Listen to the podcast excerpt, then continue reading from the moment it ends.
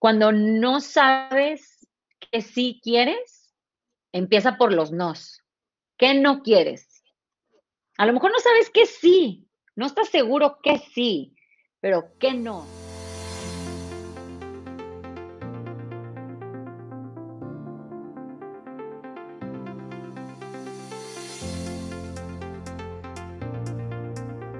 Hola, ¿qué tal a todos y a todas? Va a estar muy bueno. Nos íbamos a unir también a LinkedIn. LinkedIn te da, algunos permisos antes de, poder hacer un live y resulta que pues a última hora, por alguna razón, falló LinkedIn, pero bueno, tenemos Instagram, tenemos Facebook y tenemos YouTube. Entonces, tres, redes es más que suficiente. Y bueno, quiero ahora sí empezar. Eh, en este momento, pues decisivo, ha sido muy inspirador observar cómo se ha detonado la creatividad en muchos de ustedes, la creatividad para mantenerse de pie ante esta situación, ante esta circunstancia. Muchos de ustedes yo sé que pues han contribuido en organizaciones en las que están y otros son emprendedores como, como yo, como es mi caso, y han sido responsables de pues seguir sacando adelante a sus negocios, vencer una batalla más. Yo sé que para los que son emprendedores y para los que no también, realmente este tipo de situaciones eh, se, da, se dan muy seguidos. Eh, y bueno, la de hoy es una más. Es una más, es importante. Eh, ¿por, qué, es especialmente difícil o, retadora esta situación? Porque es solo el inicio de, de muchos cambios que se vienen eh, varios pensadores hablan que los próximos 10 años vamos a experimentar una serie de cambios cada vez más rápidos, cada vez más contundentes. Y pues la gran mayoría de nosotros no es como que tenemos a un mentor al lado de nosotros que nos va guiando en el camino. Incluso esos mentores en este momento tampoco saben qué es lo que va a suceder. Eh, no hay nadie que nos diga qué está bien, qué está mal. Pero lo que sí tenemos es esta red. Es esta red de la cual nos podemos nutrir y nos podemos acompañar en estos momentos de incertidumbre.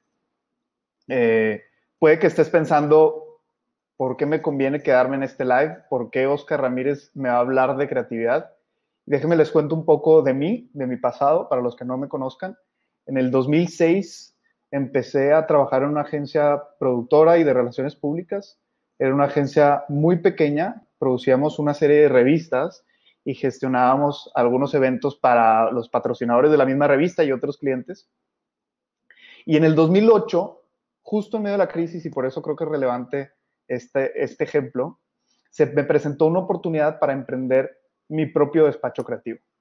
Entonces, recuerdo muy bien el día que le toqué la puerta a, en ese entonces, pues el dueño de esta agencia y eh, le dije, ya me voy.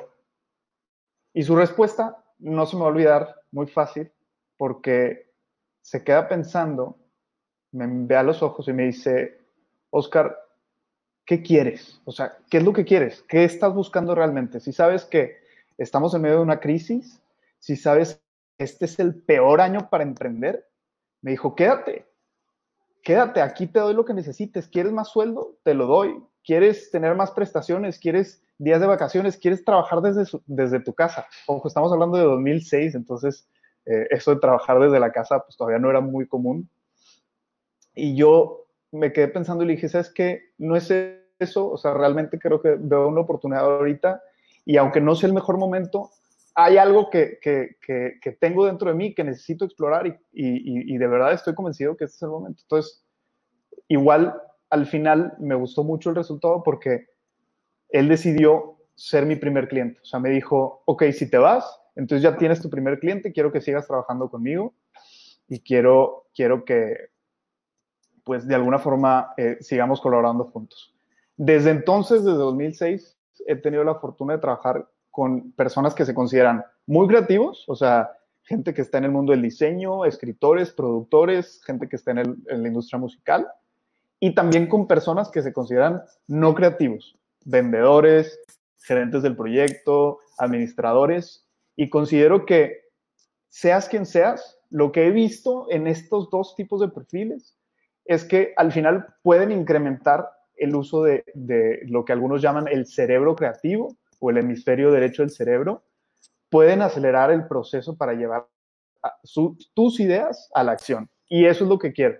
Quiero ayudarte a que de alguna forma hagas más sostenible y más y, de alguna forma puedas hacerlo más seguido, la, llevar una idea que esté en tu cabeza y que funciona muy bien a la práctica, a la acción, y que incluso puedas generar, eh, pues puedas producir a partir de ella, es decir, puedas producir valor tanto para la comunidad como para ti mismo.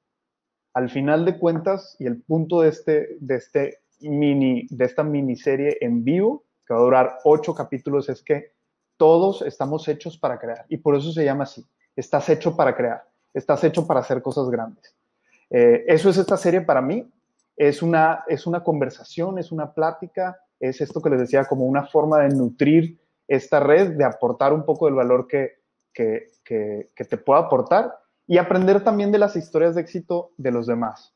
Sin matar nada, quiero, quiero adelantarles que tengo una invitada especial este capítulo. Eh, es un honor para mí que, me acompañe en este, en este capítulo. Y así cada episodio quiero tenerles alguna sorpresa. Esta, esta ocasión les digo, va a ser una, una invitada que nos va a contar algunas historias. Creo que va a ser interesante, va a ser divertida. Entonces, bueno, ¿qué vamos a hacer los próximos 15, 20 minutos máximo? Les quiero compartir tres cosas. Número uno, ¿qué significa ser creativo? Número dos, ¿cómo se relaciona la creatividad con las historias? Y número tres, dos tipos de historias eh, que, deberías de tener a la mano si eres creativo y quieres convencerte a ti mismo y a los demás de, que eres creativo. O sea, a veces empezamos por no convencernos a nosotros mismos. Entonces quiero que tengas estas dos historias a la mano por, para que las puedas contar en tus redes, en una junta, en cualquier lugar, en una conferencia, ¿no? Entonces, una vez que toquemos estos tres puntos, ahora sí vendrá mi invitada especial y eh, compartiremos algunas anécdotas finales sobre estos tres puntos y sobre otros que, que pudiéramos traer a la mesa. Entonces, el primer punto es desmitificar, bueno, y por cierto, nada más hacer el comentario, les digo, estamos en vivo, eh, pero si alguno quisiera hacer alguna pregunta, yo puedo ver las preguntas en los dos lados. Van a ver que volteo a ver de pronto a, a lugares raros y esto es porque tengo mi celular aquí enfrente de la computadora y por el otro lado tengo el chat de, YouTube y de Facebook de Astrolab, en donde también les digo, me pueden estar haciendo preguntas. Entonces, bueno, el primero es, vamos a desmitificar la creatividad y aquí el punto que, que quiero hacer con ustedes es que todos los seres humanos somos capaces de producir trabajo creativo, así como todos nacemos con una capacidad, por ejemplo, para cantar. Y les cuento un poco a qué me refiero con esto. Cuando estaba en prepa, eh, como muchos de ustedes, pues uno de mis hobbies era la música. Sigue siendo. Pero el instrumento que yo creí que, sería más fácil de aprender era mi propia voz. O sea, dije, a ver, eh, va a ser más fácil aprender a cantar que a tocar la guitarra. Qué ingenuo fui porque me metí a clases eh, y aprendí, digo, las primeras clases aprendí que era mucho más difícil de lo que parecía. Eh, recuerdo que en una de las primeras sesiones el maestro me decía, es que tienes que usar el diafragma. Y para mí eso de usar el diafragma era como, una cosa rarísima, ¿no? O sea, ¿cómo, activo mi diafragma? O sea, no es tan fácil de explicar y no es tan fácil de ejecutar. Y el profesor me contó un ejemplo que se me quedó muy grabado. Me dijo, por ejemplo, rara vez vas a escuchar a un bebé ronco. Me dijo, los bebés siempre saben usar el diafragma, naturalmente saben usar el diafragma. Y con el tiempo vamos perdiendo como seres humanos la capacidad de usarlo. Eh, y entonces, cuando somos adultos, intentamos cantar con la garganta y muy rápido nos quedamos roncos. Pero dice, jamás vas a ver a un bebé ronco, o muy rara vez. Eh, y una de las claves para cantar bien, les digo, es usar el diafragma. Yo creo que nunca dominé esa técnica, pero años después, ya en el mundo creativo, hice esta analogía y decía, a ver, eh, la gente habla mucho de usar, aprender a usar el lado derecho del cerebro, como si esto igual fuera una cuestión de hacer un clic, ¿no? Haz clic aquí y vas a aprender a usar tu cerebro creativo. Y, y, no es tan fácil, así como no es tan fácil usar el diafragma, no es tan fácil usar el lado derecho. Sin embargo, así como un buen cantante con el tiempo va aprendiendo la técnica, asimismo puedes aprender la técnica de hacer uso de tu lado creativo del cerebro. Entonces, muchos de nosotros suponemos que nuestro proceso creativo está más allá de nuestra esfera de influencia y solo prestamos atención cuando no funciona nuestra creatividad. O sea, algunos muy naturalmente empiezan o empezamos a resolver problemas y de pronto nos sentimos saturados, estresados, bloqueados y decimos, ching, ya no me funciona la creatividad, tengo este, ceguera o, bloqueo de autor y, así no funciona la creatividad. O sea, seamos honestos, la creatividad no es un electrodoméstico o una cosa que puedes usar de vez en cuando. La creatividad es una capacidad que tenemos como seres humanos para crear conceptos o ideas nuevas y llevarlas a la acción. Es esa habilidad que nos permite resolver problemas y producir de una forma consistente, es decir, que lo podamos hacer eh, recurrentemente y sostenible, es decir, que, de alguna forma nos, nos, nos ayude a ir creciendo. Pero todos la tenemos, o sea, quiero que te quede bien claro algo, o sea, si, por alguna razón en el pasado no te has considerado creativo o te tachas de, alguien que, que, simplemente nunca jamás va, a llegar a hacerlo, estás equivocado. Eres creativo por naturaleza, más bien por alguna razón en tu proceso de aprendizaje eh, perdiste esa habilidad de, accesar a la creatividad, pero, pero ahí la tienes. Y, quisiera, durante estos ocho episodios, te vas a ir dando cuenta cómo eh, lo puedes hacer a través de diferentes herramientas y prácticas.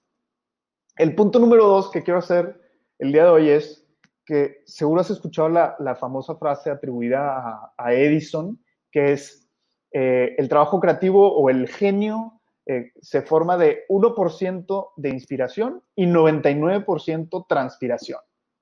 Eso significa que el 1% del trabajo creativo es la idea como tal y el 99% restante se trata de arrastrar el lápiz. Eh, y permítame hacer, eh, aquí voy a estirar un poco la liga, como decimos en Astrolab. Soy fanático del trabajo que, ha logrado una red de creativos por todo el mundo que se llama Behance. No sé si lo ubiquen, los que, los que están en la industria creativa seguro sí. Behance es eh, un, sitio en Internet en donde todos los creativos pueden publicar su portafolio, su trabajo creativo desde diseño gráfico, video, hasta ilustración, fotografía y otro tipo de, arte. Entonces, en su momento, cuando yo tenía una agencia, esta que emprendí, que les contaba al inicio, eh, me tocó dirigir unos eventos que se llamaban Behance Portfolio Reviews, en donde en cada ciudad tú juntabas a un grupo de creativos locales y cada quien compartía en vivo su portafolio. O sea, era un poco compartir las historias que compartías en la red, pero ahora de una forma presencial. Y, y, y Behance, les digo, me gusta mucho porque se fundó sobre esta idea de, que es el trabajo creativo es 99% arrastrar el lápiz. O sea, el 1% sí es que se te ocurra una idea, pero el 99% restante es trabajo, trabajo duro, sudor. Y entonces, si estiramos la liga, yo podría, podría decir que el 1% de, de las ideas son completamente novedosas y el 99% restantes son ideas o conceptos que ya existen en otros lados y en otras formas. Entonces, quiero que pienses en los inventos que se te hacen más creativos de los últimos años y seguramente lo primero que se te va a venir a la cabeza es, por ejemplo, los productos de Apple. Oye, se me hacen súper creativo lo que hizo Steve Jobs con el iPhone o con el iPad. Es lo típico que te va a decir cualquier persona. Y, yo pensaría que estos, y muchos lo han dicho, son más bien, es más, el mismo Steve Jobs decía, son más bien refritos que funcionan muy bien, pero que ya estaban ahí, o sea, ya existía eh, la Palm, ya existía el celular, ya existía una agenda, ya existían otras cosas, y lo único que hizo, por ejemplo, el iPhone fue unirlas. Entonces, eh, si me compras día anterior, eh, podemos decir que el 99% de las ideas creativas ya están ahí, en la experiencia de los otros y de las otras personas. Y por eso me encantaban los portfolio reviews, porque lo que hacíamos era, oye, escuchar cómo alguien más resolvió un problema en su industria y luego experimentar lo que sucedería si yo me traigo y resuelvo ese mismo problema en mi industria. Probablemente alguien está hablando en farma y alguien se lleva ese, esa misma solución a banca y resulta que funciona muy bien. Entonces, el experimento que los quiero invitar a hacer en esta serie es también recurrir a historias propias y de terceros para impulsar su proceso creativo y el proceso creativo de su, de su equipo. Y este es el punto número dos.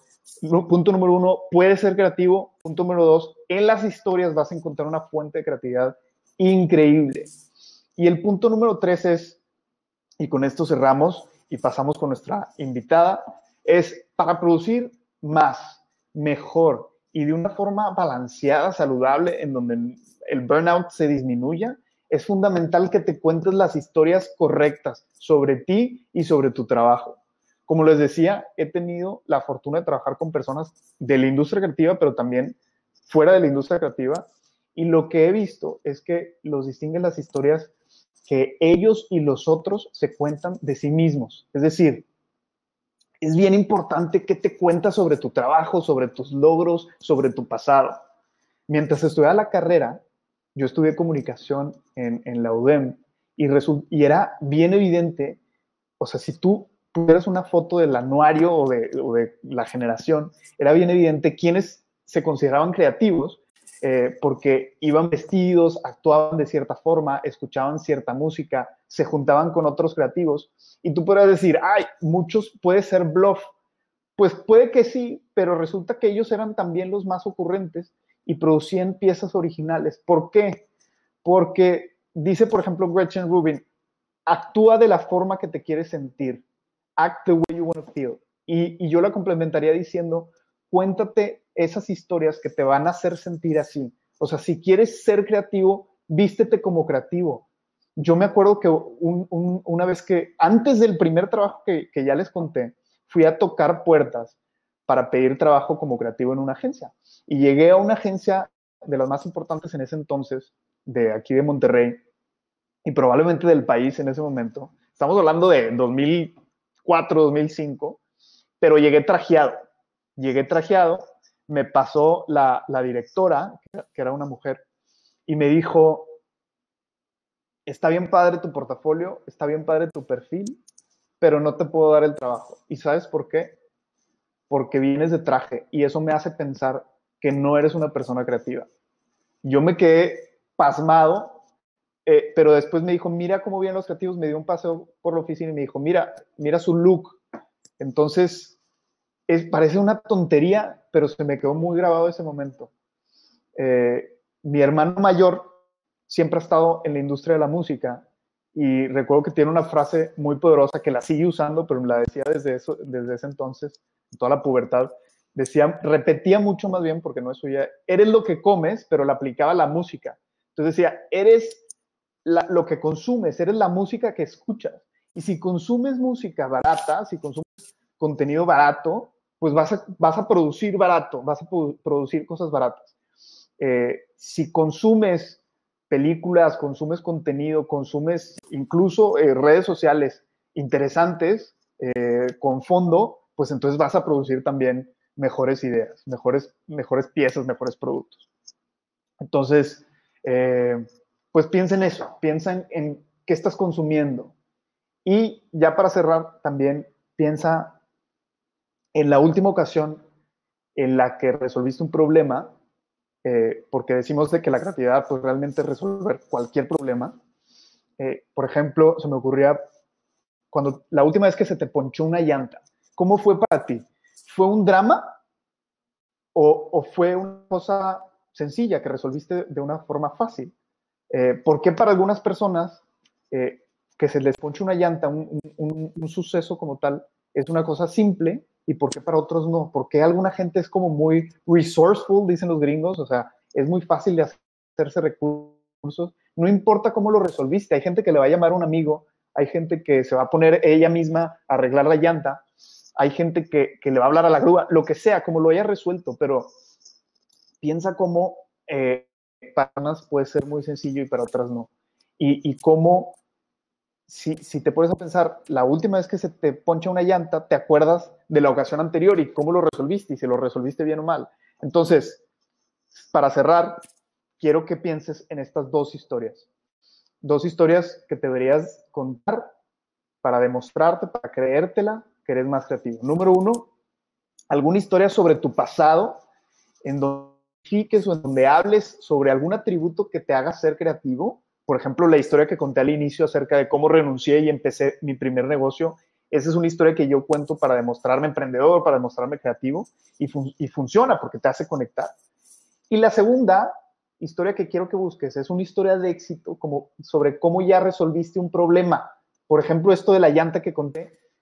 Y otro ejemplo que me encanta contar es algo reciente. Cuando empezó el tema de la cuarentena, una persona en la oficina, nos, ese viernes, o sea que todavía ni sabíamos qué iba a pasar, nos reunió y nos dijo, ¿cómo le vamos a hacer para sacar contenido para ayudar a la gente a trabajar desde casa? Porque va a haber muchos que no van a poder hacerlo. Y sacamos un programa que empezó el lunes, ese lunes, en donde ya le estábamos eh, ayudando a la gente a hacerlo. Entonces, ese tipo de casos de éxito te van a ayudar muchísimo a demostrar cómo sí puedes, sí puedes generar una idea, sí puedes llevarla a la acción, sí puedes mover a otros para hacerlo. Entonces, ahora sí, eh, quiero, quiero cerrar y quiero cerrar con nuestra invitada especial. Eh, esta invitada, de hecho, se relaciona con algunas de estas historias que conté porque, digo, eh, es, un, es una persona que yo conocí durante la carrera y que iba generaciones arriba que mí, no porque está más grande, ojo, no está mucho más grande que yo, probablemente somos de la edad opuesta, está más chica que yo, pero pues yo al principio estudié otra carrera, me cambié, me retrasé un poco y ella iba algunas generaciones arriba y yo la veía así como la típica chava súper cool, vestía siempre de colores, con ropa extravagante, sumamente creativa. Eh, con el tiempo he visto que que, lo ha demostrado, ha demostrado ser sumamente creativa, ha demostrado ser eh, una experta en generar redes, en conectar a otros, en, en, en, generar muchas ideas, es emprendedora, tiene un negocio que se llama Imagine It. Y bueno, sin más, con ustedes, Irma Solís, la voy a conectar primero por acá. Seguro ya la están viendo, los están siguiendo por YouTube y Facebook. Y eh, ahorita me va a pasar también el request para unirse por acá por Instagram, para los que nos están siguiendo. Denme un segundo para... Aquí está. Listo. Entonces ya tenemos a Irma también. En unos segundos va a aparecer por acá por Instagram. Ya se está conectando. Excelente. Entonces ya te tengo en los dos. Vamos a bajar el volumen. A ver. De Instagram. Sí, totalmente. ¿Cómo estás, Oscar? Muy bien, ¿y tú? Muy bien. Hoy no ando vestida tan extravagante con, los colores. Me he convertido más en, pues creo que la vida también te va llevando, ¿no? La vida y las experiencias. Pero me encanta estar aquí y me encanta poder compartir, que es algo que a mí me mueve mucho, to share what I've been given entonces, cuando me invitaste y que me dijiste que iba a ser tu primer eh, episodio, dije, claro que ahí voy a estar, obviamente apoyándote y pues muchísimas gracias. Feliz ahora sí de compartirles un poco el tema de la creatividad y algunos otros temas que, que se nos puedan ocurrir, lo que me quieras preguntar. Voy a tratar de estar viendo a todos porque estoy acá en la computadora y acá arriba estoy en el Instagram. Ah, ya vi que se conectó Alexis. Hola Alexis, por ahí también hay una amiga muy creativa y que la traigo aquí en, mis notas, que voy a platicar un poquito de ella también. Entonces, muchas gracias, Oscar. No, hombre, gracias a ti por, aceptar la invitación. Y, bueno, pues creo que eh, platícame, empiézame por platicar cómo empezaste eh, eh, este camino creativo, un poco de tu experiencia profesional. Cuéntame. Muy bien. Pues yo también estudié comunicación en la UDEM, ya vi que por ahí les contabas, creo que sí somos de la edad, eh, pero eso creo que no tiene nada que ver acá. Eh, estudié comunicación, la neta es que yo siempre creí o quería como que estar en, en, el tema de radio. De hecho, en la UDEM tuve mucho tiempo varios programas de radio. El último creo que fue el más popular o famoso que se llamaba Lunatic. Y pues yo también ahí sacaba mis ondas más creativas y un poquito más locas, ¿no? Un poquito más diferente, como no tenía eh, ahí calificación, ni, ni, estaba en una eh, estación comercial, pues podía platicar y desarrollar los temas que, que, me, que, me, dieran mi gana y eso me, me, daba como que muchísima libertad. Conforme fui avanzando en la carrera me daba cuenta que, que la radio, con todo respeto para mucha gente que hace radio, son muy pocas las estaciones que tienen un muy buen contenido y ahí fue cuando dije, bueno, voy a, voy a explorar como la parte empresarial. O sea, yo, yo sentía que, que esta parte creativa ya estaba dentro de mí, que era una cuestión de seguirla desarrollando, pero me incliné por comunicación organizacional. Nunca me imaginé eh, como que los, los trabajos o las empresas en las que estuve trabajando al inicio, pues era algo muy poco creativo. La primera empresa en la que yo trabajé fue en NEMAC, es una empresa de grupo Alfa donde se dedican a hacer monoblocks y cabezas de motor. Ocho de cada diez carros, ese fue el último tip con el que me quedé, tienen al menos una pieza en NEMAC. Y ahí me dedicaba a la parte de comunicación interna, siempre buscando hacer cosas un poquito más innovadoras. Diseñé el departamento de comunicación de NEMAC a nivel Norteamérica. Esta fue mi tesis. Eh, me gradué con excelencia a Uni Creativa, eh, con ondita, la verdad es que siempre me ha encantado como que eh, esta parte de la comunicación para mí nunca fue un tema de MMC, como seguramente a ti también te lo, te lo han dicho. De, después de estar trabajando en EMAC, trabajé en Grupo Milenio, de la mano de Valeria González, la hija del señor Francisco, sacando productos súper bonitos, eh, eran los productos, yo creo que editoriales más hermosos en los, los que he podido ver en mi vida. O sea, veo revistas y digo, ¿qué es esto? O sea, nosotros sacábamos unas revistas hermosas en 2008, 2009, como ahorita no, no existen este tipo de productos. En donde todavía lo, lo, impreso, lo impreso todavía tenía un, un valor súper importante, ¿no? Lo impreso tenía un valor súper importante, la gente coleccionaba todas sus revistas, las tenían así como en tu librerito, así eh, una por una, y se las peleaban y si no la encontraban nos pedían de que, oye, me falta la 11, me falta la 15, me falta tal, las coleccionaban, era algo totalmente eh, diferente, ¿no? A, a lo que estamos viviendo ahorita. Me tocó también en su momento sacar la primera agenda de novias de Monterrey, Soy novia, se llamaba, y bueno, ahí fue como entrevistar a Vera Wang, Igual en Le Fourquet me tocó entrevistar a Zaha Hadid. Ahí sacábamos el Casas y Más, que ahorita ya se llama Chic House. Muchos arquitectos y creativos seguramente lo conocen. Entonces, el, tener esta oportunidad, y era muy diferente, ¿no? Ahorita estás a un clic de, distancia de encontrar a estas personas, pero el, el, escribirle a Zaha Hadid y, oye, quiero entrevistar a Zaha Hadid y me contestó su PR, él se llamaba David y me decía, soy David, soy su PR. Y yo, ¿cómo que su PR? A ver, explíquenme, a ver, quiero entender este tema, ¿no? Y poco a poco fui entendiendo esta parte de lo que era un PR y de lo que hacen las relaciones públicas y para qué sirven. Estuve un, un buen tiempo en los medios hasta que se me presenta la oportunidad de ir a trabajar a Whirlpool justo para abrir el departamento de relaciones públicas a nivel México. Entonces ahí fue cuando dije, ok, yo ya no voy a escribir ni voy a recibir la información de las marcas y, de, las empresas, sino yo voy a crear estas marcas, yo voy a ser la responsable de cuidar toda la información de la empresa, de los directivos, de los productos, de los programas, de las certificaciones y de todas estas cuestiones. Y la verdad fue algo que me enamoró.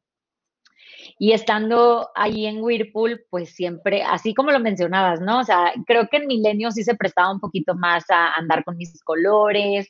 Los viernes llegaba con mis lentes morados, pero pues te estoy hablando que era 2011, 2012. Entonces era así como que, ¿qué? ¿Por qué tienes tantos lentes? ¿Por, qué? ¿Por qué te pones eh, lipstick rosa fosforescente? Y era así como que, oye, pues porque esto me gusta, ¿no? Así soy. Y, Oye, y creo que es algo bien importante, ¿no? Ha pasado relativamente poco tiempo de eso y cómo ha cambiado eh, el, mundo de la oficina y cómo vamos vestidos y la percepción que tenemos como de, de la libertad dentro de la oficina.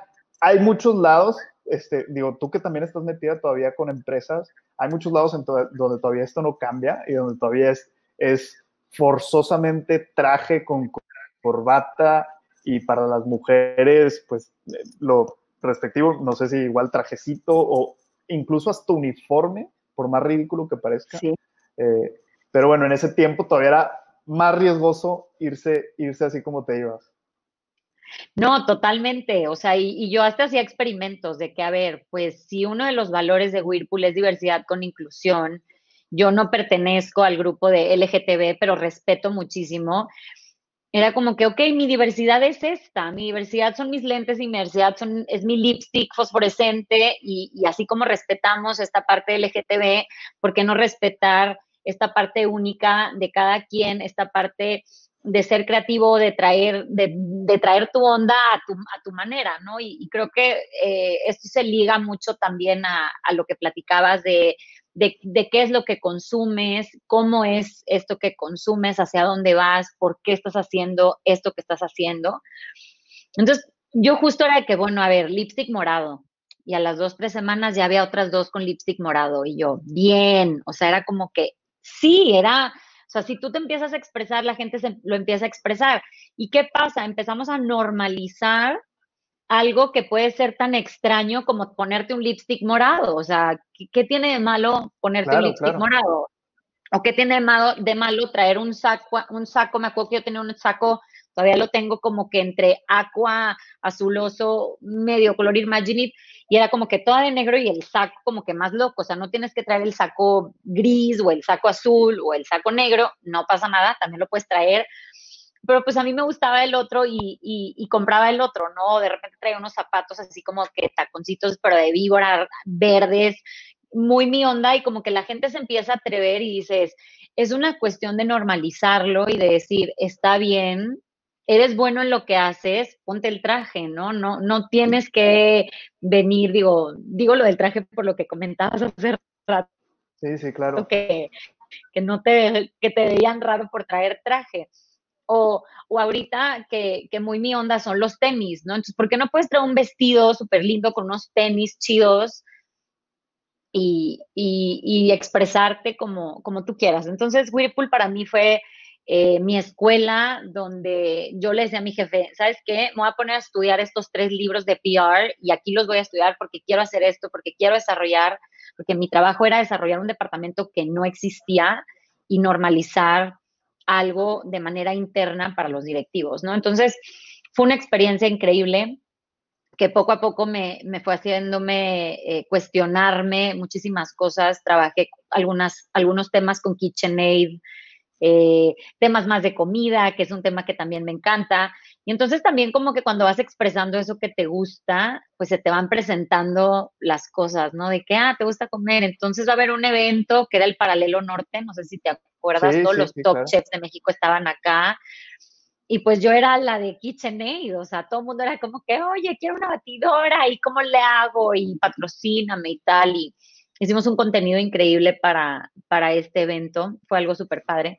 Y empiezas a entender qué es lo que te gusta, ¿no? ¿Qué es lo que te gusta y por dónde puedes ir para, para irlo compartiendo? Que para mí ha sido lo máximo. De ahí me fui a Uber, me tocó abrir las oficinas de Uber aquí en Monterrey. Ahí mi live como que se trabó. Ahí va. Sí, ahí va. Me tocó abrir las oficinas de Uber en Monterrey fui la primera marketing manager acá y también era normalizar cómo que voy a poner mi tarjeta de crédito y que un extraño va a llegar por mí a la puerta de mi casa y le voy a decir dónde estoy, le voy a compartir mi ubicación. Es como que esta parte de lanzar cosas nuevas, de, de irle enseñando a la gente que no tenga miedo y que no pasa nada, está súper en mi naturaleza en muchísimos sentidos y es algo que he venido identificando con el tiempo que también Uber fue una super experiencia donde entendí que a Monterrey y a México en general, pues le faltaba mucho, ¿no? Como que todavía hay cosas que, estamos, que estábamos muy en pañales y seguramente si ahorita regreso a San Francisco a, tomar estos trainings sería otra cosa totalmente ajena a lo que viví hace cinco años. Claro. es algo que te va abriendo la mente y te, te, va, te va alimentando. El chiste creo que también es mucho lo que decías tú, qué es eso que te alimenta, qué es eso que te llama. Si consumes esta eh, música barata, creo que fue la como la palabra que utilizaste tú, pues obviamente esas ideas, pues eso es en lo que fluyes, ¿no? Eso es en lo que, en lo que, en lo que estás. Entonces, ha sido un, un viaje súper loco, pero me encanta, yo no me arrepiento de nada, amo mi historia, como que me regreso y trato de unirla y no veo así un, un patrón perfecto, pero, pero creo que eso es lo que la hace perfecta, ¿no? Que haya sido así como más locochona. No, y... de hecho, ahorita que hablas de lo no perfecto, una pregunta que yo te quiero hacer es, eh, me imagino que no todo ha sido miel sobre hojuelas, o sea, platícame alguna experiencia como más retadora, yo creo que muchas de las personas que nos están escuchando pueden al contrario, pueden decir, oye, qué trabajos tan más increíbles, o sea, has trabajado en Uber, has trabajado en Whirlpool, has trabajado eh, con, productos y con, empresas muy grandes, eh, creando las revistas en, en Chic. cuéntame algún problema que has tenido y cómo lo solucionaste. Híjole, esa, esa fue una pregunta en mi entrevista de Whirlpool que nunca se me va a olvidar y, y yo creo que ahorita pudiera agregar más. La primera, el primer error así súper error y no, les voy a contar uno positivo y uno negativo. Cuando yo trabajaba en Milenio, la verdad era muy, pues muy joven, estaba recién, recién graduada, fui editora a mis 25 años, editora en jefe, ya tenía 25 años. Entonces imagínate que ves a una chava güerita, con la bolsa, quién sabe qué, ya sabes, con mis colores, así como tú me, me fuiste describiendo, dices, no, pues esta la va a cagar, ¿no? La va a cagar gacho. Entonces me habla el director de producción, Irma, me acaban de llegar las revistas y están súper mal y no sé qué. Y yo, ¿cómo que están súper mal? O sea, a ver, o sea, un tiraje de 100 mil agendas de novias que se repartían aquí en Monterrey en lo, en lo particular, pero en diferentes estados también, algunas las, logramos enviar a DF, a Torreón. Y yo, no, no, no, no. Yo le firmé al proveedor las pruebas de color tal cual, le hice un domi, se lo entregué para que lo viera y todo esto está mal y esto va para atrás. ¿De qué estás segura? Y yo, estoy segura. Entonces imagínate regresarle a una imprenta el primer tiraje de, no sé si eran 25 mil, de que, güey, están mal. O sea, esto yo no te lo pedí no me funciona porque no es lo que quiero y, ya habíamos quedado tanto en la parte de diseño, que ahí nos ayudaba la tortillería, y, yo ya había quedado también con Valeria de resolver los detalles, entonces tienes que ser como súper puntual en las cosas, en, ese momento, eh, pues en la parte física, que ahorita ya no tenemos tantos eh, ejemplares físicos así, yo creo que jamás va a haber, hasta me da pena con el medio ambiente decir yo fui responsable de esto, ¿no? Pero pues así era el, mundo y era la vida. Y, pues no, van para atrás y van para atrás. Y pues no me podía cobrar el proveedor más nada porque el error había estado en el proveedor. Y ahí fue también como un momento de ganarme el respeto del director de producción del periódico Milenio, que él se encargaba de producir absolutamente todo lo que se imprimía, ¿no? Entonces fue como que, ah, ¿Sabes trabajar? Sí, tú también. Ok, no importa nuestra diferencia de edad, ¿no? Como que ahí también es mucho eh, la actitud ante la situación. Eh, después me pasó una horrible, ¿no? Navidad, la revista iba por salir a 23 de diciembre, ese día se imprimió la revista para irnos todos de, vacaciones de Navidad. Me habla eh, el director de negocios a mi extensión y en ese entonces a mi extensión, ahorita nadie te habla tu extensión. ¿Qué es eso de extensión? Suena súper retrógrada. Hola Andrés, fax. Hello. sí, no, horrible. Y, y me dice, oye, es que no está el anuncio tal. Y yo, ¿cómo que no está el anuncio tal? Es que no está el anuncio tal, el cliente está para de pestañas, 23 de diciembre, y yo buscando todos mis PDFs, o sea, el primero, el segundo, las, todas las versiones, ¿no? De, de todos los, los PDFs que se fueron a, imprenta, los varios intentos, ¿no? Ajá. Pues en un correo le tuve que explicar de que, hola, aquí te adjunto PDF 1, PDF 2 y el último PDF que es el PDF 3, versión final autorizada por Valeria, donde la neta, a Valeria, a mí, a la diseñadora, a la coeditora, a todos, se nos pasó el anuncio. O sea, de varios cambios que se hicieron ya al final, sí estaba en el PDF 1, sí estaba en el PDF 2, no estaba en el PDF 3. Y le dije, es 23 de diciembre, tengo vacaciones, voy a regresar creo que al 5 o 6 de enero, algo así. Así como te entrego mi vida, aquí está, está en tus manos, ¿no? Y regresé en enero y pues no pasó nada, ¿no? O sea, yo le, yo le ponía en el correo, dile al cliente que le regalamos un artículo, que le regalamos dos o tres eh, anuncios en enero, que a lo mejor no va a tener dinero, a lo mejor no le podemos reembolsar, pero buscar una solución ante esa situación. Y pues regresé en enero y nunca me, ya nunca me regañaron, nunca me dijeron nada, entonces creo que, creo que eso estuvo el bien. Espíritu navideño hizo su... en espíritu navideño yo la pasé horrible esas vacaciones, imagínate, era mi primer año de, editora y yo decía, no, pues me van a correr y aquí mi carrera va y, o sea, la regué horrible y como que traía todo este, pues, sentimiento triste que la cagaste, o sea, sí, ya le había demostrado. Que piensas que va a quedar marcado, ¿no? Sí, y y bueno, aquí también creo que es una parte de los valores, de tu honestidad, de tu trabajo, de que ya habían visto cómo lo habías hecho bien anteriormente y que en esta, pues, PDF 1 sí está, PDF 2 sí está, PDF 2 eh, no está. Pero pues es un poco esto, ¿no? Entonces estas historias, dentro de todas esas historias creo que sí hay mucha creatividad detrás.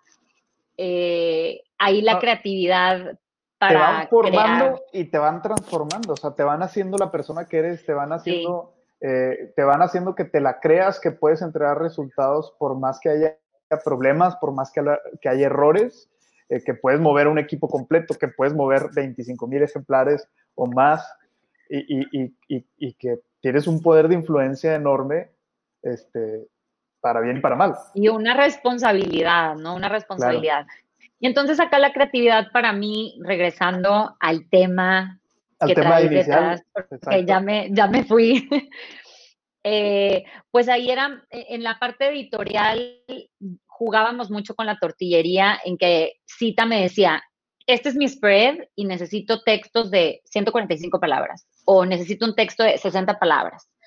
Entonces yo también jugaba, porque esta revista era demasiado bonita, enfocada en, un diseño increíble, en donde la tipografía y las palabras y, ver como toda la composición completa en un spread, decías, wow, esto es lo máximo, pero eran las palabras, como te digo, eh, el spread, el elegir la foto, el, buscar proyectos que pudieran ser como que explicados o que incluso merecieran la, pena de, de, estar ahí pues ahí también te ayuda de que, ¿cómo digo esto en tantos caracteres? Cuando no existía Twitter, ¿no? O sea, a lo mejor ahorita ya es algo más sencillo de que ah, nada más tengo tantos y ya el, el word count es muy común para todo el mundo.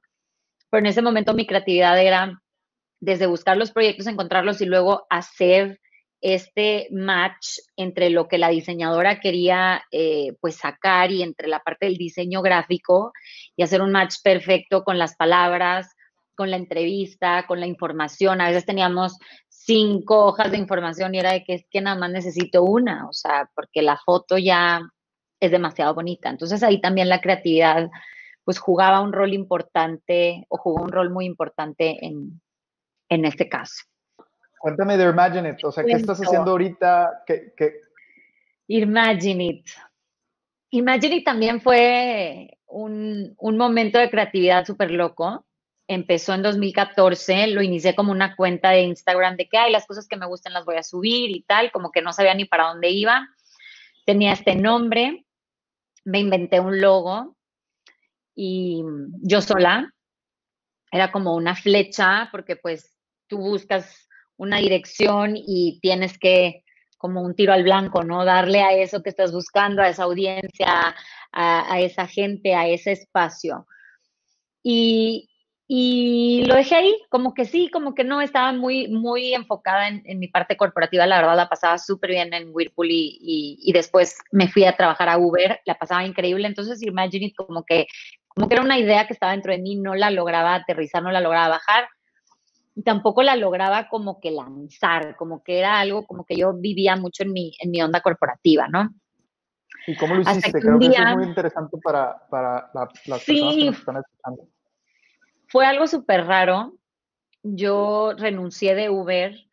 Eh, fue un tema entre personal y un poco, después me di cuenta que también tenía que ver con un poco con los valores. A mí me causaba conflicto que me dijeran, los carros no son míos y la gente no es mi empleada, entonces los batazos, pues sí, o sea, si lo ves de una manera fría es cierto, los carros no son de ellos y la gente pues tampoco es un empleado directo de la compañía, pero a mí, Irma Solís, me causaba un poco de conflicto este tema de los valores, ¿no? Que me di cuenta como un año y medio después de que renuncié. En ese momento me causaba mucho conflicto cómo estoy en la empresa Unicornio y, me quiero ir de aquí. O sea, ¿por qué me quiero ir si estoy en, en una gran maravilla.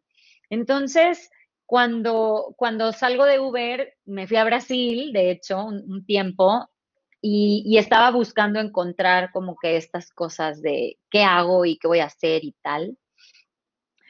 Y cuando regresé de Brasil veía todos los días en la noche un TED Talk, uno o dos, y ahí YouTube me los iba recomendando y me salía uno y me salía otro, hasta que de repente llegué a un TED Talk de Mel Robbins, seguramente a lo mejor mucha gente que está por acá la conoce, y me encantó. Y ella dice, hay una regla de cinco segundos, y si tú en cinco segundos no haces nada por eso que traes en la cabeza, bye. Si en cinco segundos estás en una boda y te quieres para bailar y no te paraste a bailar, ya no te paraste. Si pasó la chava más guapa y no le dijiste, ya bailó. O sea, tienes cinco segundos, ¿no? Y yo, quiero un logo, quiero un logo, quiero un logo, me obsesioné, quiero un logo. Entonces le hablé a Cita y le mandé un mensajito, me acuerdo perfecto, y yo, Cita, quiero un logo. Cita es la dueña de la tortillería con la que trabajaba todos estos proyectos de Milenio. Oye, mientras no se lo hayas pedido que te lo tuviera listo en cinco segundos, estamos bien. No, no, no, ahí sí le di chance porque yo no tenía muy claro qué quería, entonces me, nos brifiamos y le platiqué y le conté ahí como que mis ondas. Y, y entonces yo empecé un negocio sin un pitch, ¿no? Siempre te dicen, oye, ¿cuál es tu pitch deck? y cuál es el problema que quieres resolver y quiénes son, quién es tu eh, audiencia, quiénes son, quiénes van a ser tus, eh, tus, tus, clientes, quién es tu competencia.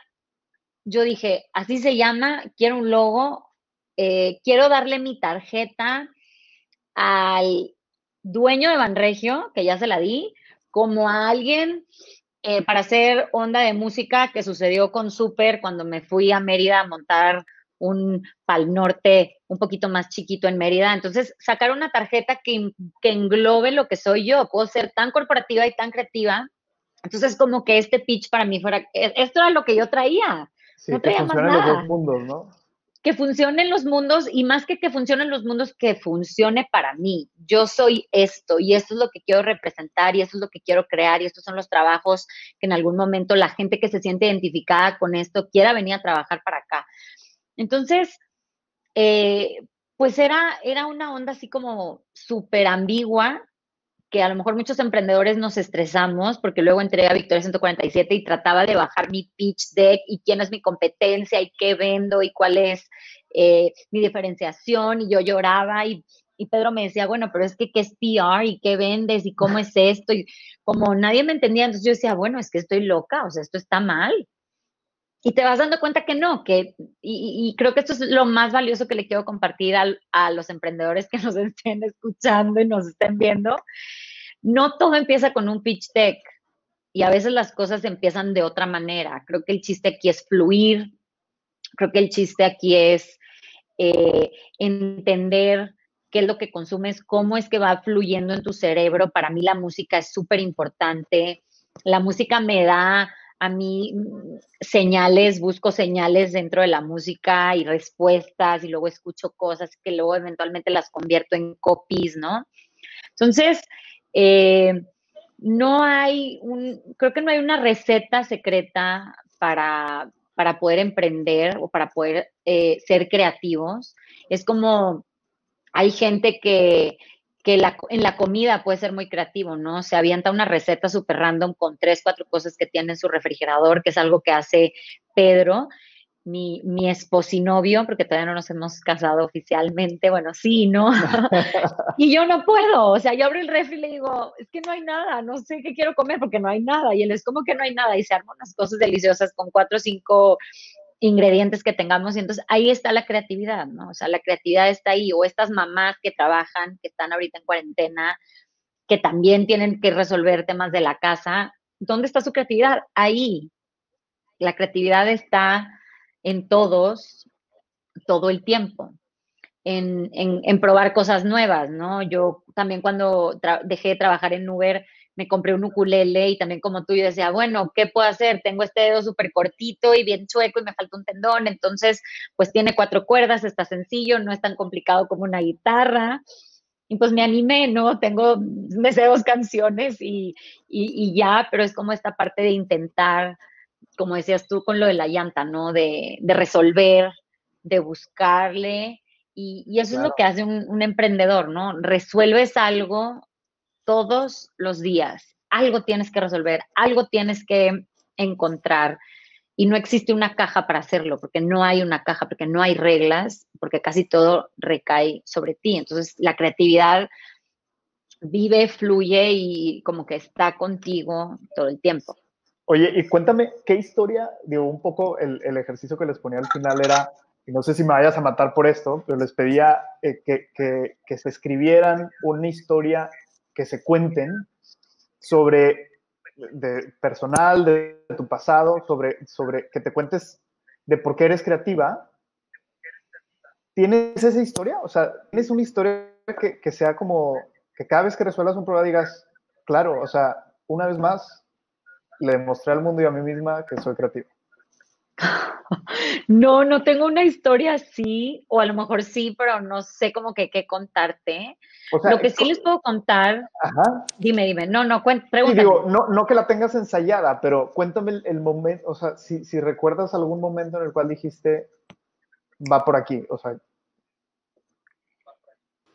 pues yo la verdad me dejo fluir mucho. O sea, como que me he dado cuenta que no puedo vivir en, una caja o en algo tan cuadrado. Entonces, y, fue justo como empezó mi negocio, ¿no? O sea, así empezó Imagine, de que cómo dices, oye, ¿por qué eres creativa? Pues no sé, porque pedí un logo, o sea, ¿por qué no dije? Bueno, pero ahí sí tienes una historia muy particular ahí sí tienes un momento muy particular, o sea, este momento en donde estabas viendo TED Talks y, dijiste, tengo que hacer algo, ¿no? O sea, creo que ese es el tipo de momentos que me gustaría como pedirle a la gente que buscara, porque, digo, en, tu caso, quizá, eh, pues ya te consideras creativa y ya compraste la idea y, y ya la tienes, ¿no? Pero otras personas que quizá podamos ser un poquito eh, más estructurados, que, sean más analíticos y que digan, sabes que no, a mí la parte creativa, el cerebro creativo, explorar en este hemisferio me da un poco más de temor. Entonces, como que creo que esas historias sirven mucho tenerlas muy frescas y, por eso insisto, digo, creo que esa es una muy buena historia y le pediría a la gente eso. Acuérdate de la última vez que te sentiste muy creativo, muy productivo, que, hiciste algo que, que no estabas convencido de hacer y lo lograste esa historia, atesórala, guárdala en un lugar especial, escríbela y cuéntala y vas a ver el efecto tan poderoso que tiene. Me encanta y, creo que eso también es algo que, me gustaría compartirles ahorita. Eh, he estado meditando mucho en, en mi vida, pero más en la cuarentena. Empecé a meditar, yo creo que hace como unos siete, ocho años y, meditar es eso, o sea, meditar es estar presente observando tus pensamientos y tus emociones y sabiendo que no eres siempre lo que piensas de ti, sino también lo que haces, ¿no? Que es un poco lo que también dice Mel Robbins, oye, es que prefieres quedarte acostado, oye, es que prefieres apagar la alarma o prefieres no pararte a bailar. Entonces, creo que también el poder observar más porque creo que nos falta a veces un poquito observarnos, escucharnos, ver qué sentimos, eh, te ayuda a entender que, eso que tú estás meditando también es eso que, te cuentas tú a ti mismo. Ay, no pude, ay, no pude. Justo hace poco compartí una frase que me salió por ahí en Instagram, que es de que, a ver, tuviste de 10 a 20 minutos horribles en tu vida, digo, en tu día. No tuviste un mal día, tuviste algo malo durante el día, pero todo el día estuvo malo pues no, pero la mente es tan poderosa que nos lleva a, pensar lo que sí somos y lo que no somos, y que mucho también son las historias, hablando de las historias y de la creatividad, que es algo que, que tú haces súper bien, pues qué historias te cuentas tú a ti mismo de ti. Creo que nadie platica eso, o sea, yo lo he venido recopilando de, a ver, pues empecé así y luego entré a una empresa donde creativos, o sea, nulo, nadie, todo el mundo era ingeniero y súper poquitas mujeres, si no es que casi nada de mujeres. Y entonces, bueno, y me, me atreví a ser yo. Y entonces, al final, eh, estas historias es como un compendio de todo lo que tú estás viviendo en tu vida. Y eso fue también algo que, aprendí en, los TED Talks del 2019 que hicimos, del 2018, vino Mauricio Van Hasselt, un productor de, de Stranger Things que trajimos a Monterrey, y él decía, es que tú eres el personaje principal de tu propia serie o de tu propia película. O sea, ¿qué le pasa a Jordan? Ah, pues esa fue su vida y él la quiso llevar así, ¿no?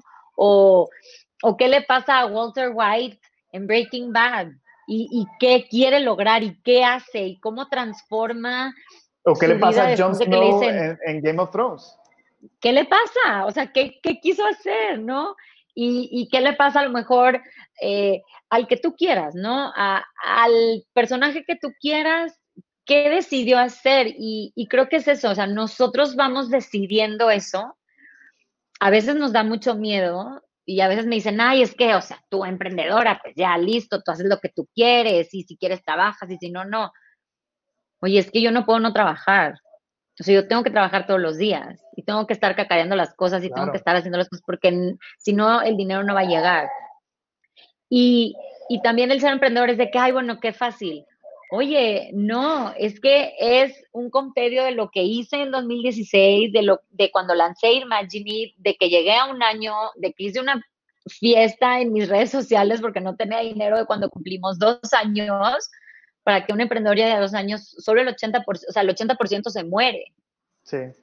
Y entonces ya llegué a los tres y es de que, wow, llegué a los tres. Entonces cuando llegué a los tres, un cliente súper, que, que, tiene una experiencia que me encanta, me dice, uy, pues es que tienes que llegar a los cinco.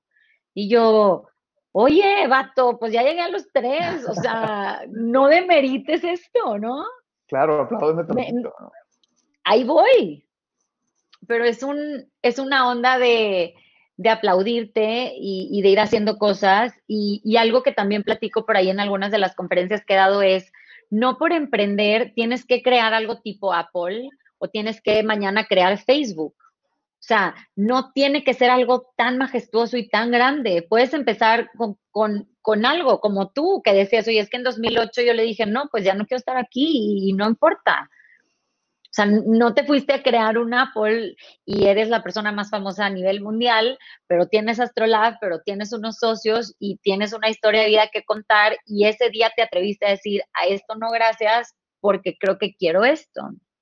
Y hubo uno de los presidentes de Whirlpool que una vez me dijo, cuando le dije que me iba a Uber, me dijo, Irma, yo no te debería decir esto, pero eres joven, tienes que explorar, dale, vas a aprender demasiado. Y casi que me dio la bendición y me aplaudió y me estuvo acompañando ahí en unos procesos ya como mentoring, y me dijo, cuando no sabes que sí quieres, empieza por los nos. ¿Qué no quieres? A lo mejor no sabes que sí, no estás seguro que sí, pero ¿qué no? Ah, pues esto no. Ah, pues esto tampoco. Ah, pues esto no. Entonces empiezas a tener tus nos muy claros y te van llevando un sí, pero todas las decisiones, todas las decisiones que tomas te van a llevar a un lugar. O sea, si, iba a Brasil o no iba a Brasil, si el brasileño venía o no venía.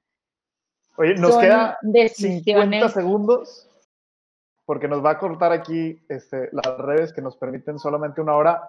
Eh, Irma, encantado y creo que la idea que acabas de decir es poderosísima. Eh, lo van a poder ver en el futuro grabado. Muchas gracias, gracias y recuerden que tienen que conectar con todo y con todos. Todo comunica. Bye bye. Nos vemos.